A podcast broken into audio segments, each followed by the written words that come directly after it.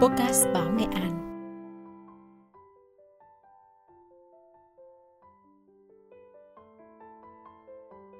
Các bạn đang nghe chuyên mục Vô sử nghề, Bài viết Người nghề về sử nghề của tác giả Văn Công Hùng qua dòng đọc Phạm Oanh.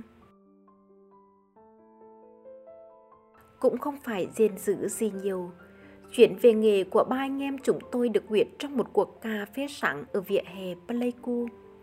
Phải nói ngay rằng, nghề là sự có số dân đi tự xử có lẽ là đông nhất nước. Họ có mặt ở khắp nơi trong nước đã đành, trên khắp thế giới, chân trời góc bể, đâu cũng có họ. Mà nghề nhân thì lại có tính liên kết rất cao, đi đâu là kết đồng hương ở đấy, rồi thì là về nhà, về quê, đưa bà con anh em tới nơi lập nghiệp, tạo thành những cụm nghề ra ở khắp thế giới. Nên cái sự chúng tôi về nghề, nó chả có ý nghĩa gì khi mà số người nghề đi đi về về hàng ngày, nó là cả vạn lượt. Nhưng với tôi, nó lại hết sức ý nghĩa khi lần đầu tiên tôi về, về đúng nghĩa. Lâu nay có chăng là chị đi qua với tư cách là người có tổ ở Nghệ An hơn 600 năm trước. Vâng, hơn 600 năm trước, tổ của họ Phan được chôn ở một ngọn núi thuộc phường Mai Hùng, thị xã Hoàng Mai. Giờ nơi ấy có di tích lịch sử văn hóa cấp tỉnh mồ và nhà thờ họ Văn Đài Tôn. Bao nhiêu năm lưu lạc, con cháu họ Văn tự tản, không biết gốc tích ở đâu. Gần đây, có mấy bác họ Văn ở Hoàng Mai tìm ra cụ tổ, rồi phong trào tìm về xuất hiện. Hàng vạn con cháu họ Văn ở khắp nơi kéo về nhận tổ. Tôi cũng là một kẻ như thế. Lâu nay tôi cứ nghĩ mình người Huệ, Lý lịch khai rất rõ, ba người Huệ, mẹ người Ninh Bình, sinh ra ở Thanh Hóa, hiện làm việc tại Pleiku. Và lâu nay cũng cứ thắc mắc là họ văn của mình xuất xứ từ đâu. Hồi của giáo sư Trần Quốc vương còn sống, ông khẳng định tôi là người chăm. Mà giáo sư vương đã nói thì chỉ từ đụng trở lên tệ ra đặt lất.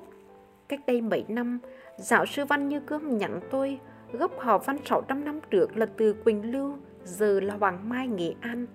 Và ông rủ tôi cùng về vì con cháu dòng họ Văn đang làm nhà thờ tu bổ mộ tổ. Nhưng tôi chưa kịp ra để đi cùng ông thì ông đã mất. Đường kim chủ tịch danh dự Hội đồng Tập văn Việt Nam. Trong năm, tôi có viết một bài cho báo Nghệ An sổ Tết nhan đề nghề nhân kể về một số người nghề mà tôi thân, những là Nguyễn Trọng Tào, Lê Huy Mậu, Văn Như Cương và Phạm Đức Long. Long người nghề thử thiệt, tốt nghiệp đại học thì vào Gia Lai công tác, gần 40 năm nhưng vẫn là tay nghề gốc. Là kỹ sư nông nghiệp, nhưng anh lại là nhà văn, hồi viên hội nhà văn Việt Nam. Rất ít người ở quê anh biết điều này, nên khi bài báo ra mới rất nhiều ô a. Sau Tết, tôi và Long và kiến trúc sư Lê Vinh, người Quảng Bình, cũng vào Gia Lai công tác từ năm 1976, nguyên giám đốc sở xây dựng Gia Lai. Cả ba gã đều hưu hết trên con Grand i10 của tôi, nghề tiện. Tẻ ra, con người có những điều rất bị hiểm, khó cắt nghĩa. Suốt dọc đường từ Pleiku ra Huế, Phạm Đức Long toàn ngủ và say xe. Dừng ở Huế vài ngày, Long gầy ngật như sốt rét. Cho đến cái buổi trưa ghé thành phố Hà Tĩnh để ăn trưa, mời hai nhà văn nổi tiếng Hà Tĩnh là Đức Ban và Trần Quỳnh Nga ra ngồi, thì Long vẫn khật khừ như thế. Nhưng xe vừa chớm đất Nghệ An thì anh như choàng tỉnh, bật dậy như sảo và mở máy. Anh kể vanh vách về địa danh, về ký ức, về những sự cảm, những tương lai nghề. Vậy ra tôi cũng người nghề, cũng là nghề nhân, nhưng là nghề tân nên ông nghề cửu Phạm Đức Long phải kèm tri thức nghề cho tôi. Trước hết là ăn, cũng thống nhất ca nghề là ngon nhất được nên vào nhà hàng mắt luôn nhạo nhạt tim ca. Rồi cà xanh cẩm tâm, rồi chảo lươn, súp lươn, rồi nặng nghề, không khỉ nghề. Cả những thứ mình từng khó chịu như nói to, như co chân lên ghế, nhưng ngầm tâm đi ngoài đường, giờ cũng thấy nó thân thương rồi đến ký ức. Chao ơi là ký ức, xe lăn tới đâu Long kể tới đấy. Dù hồi còn ở quê, anh cũng chả vượt qua mấy xã lân cần ở quê Quỳnh Liêu của anh khi học cấp 3, rồi sau đấy là đi đại học ở Bắc Thải, rồi vào Tây Nguyên. Anh giải thích sông La khác sông Lam như thế nào, sông Bùng ở đâu, chỗ nào quê ông Tào, tức Nguyễn Trọng Tào, chỗ nào quê ông Châu ông Lời, tức Nguyễn Minh Châu, Thải Bá Lời, vân vân cả kiểu. Anh kể vanh vách quê ông Hồ Đức Phước, ông Vương Đình Huệ, ông Nguyễn Sinh Hùng, Hồ Xuân Hùng, kể bằng sự tự hào, bằng những am hiểu điển khó tim.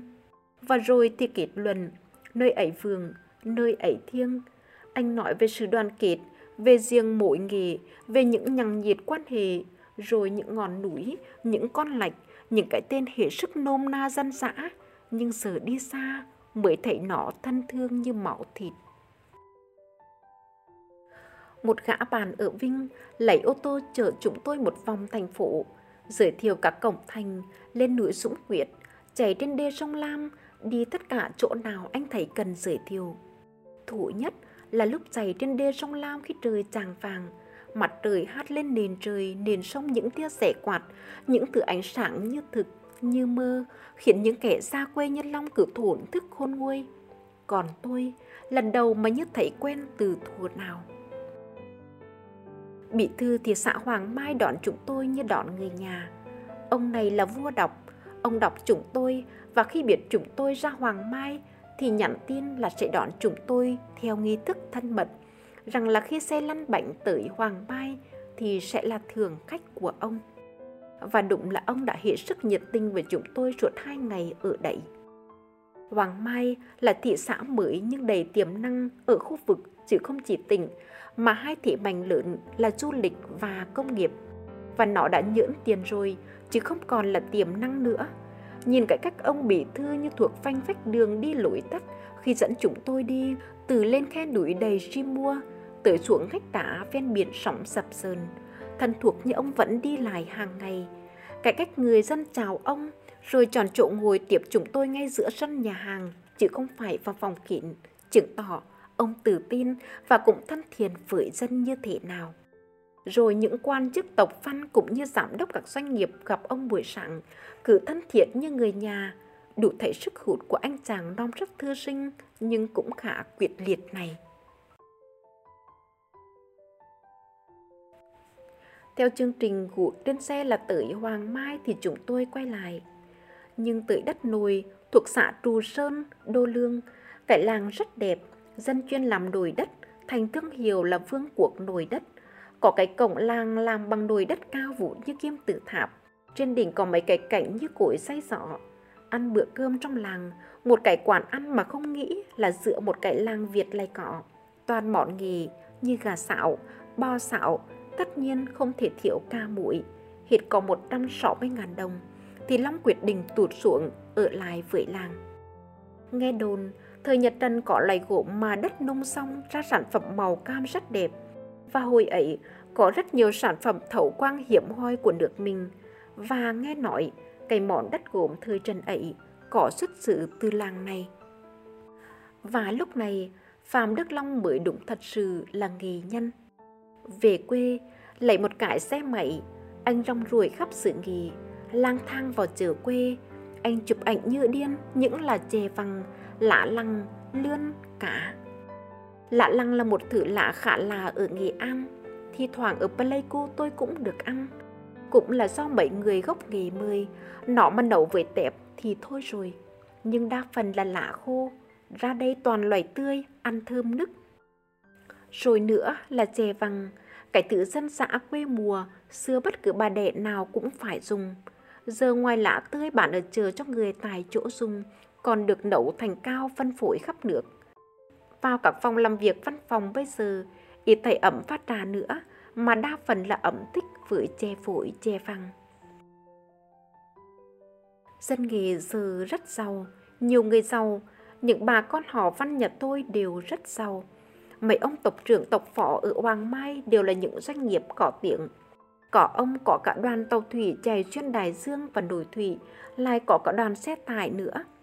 Ở Vinh có ông nhà như lâu đài, tất cả ba con họ văn khắp nước mà về Hoàng Mai viếng tổ, quả cảnh ở Vinh đều được ông bao hết về nhà, không cần khách sạn vì nhà sang hơn khách sạn, to hơn khách sạn.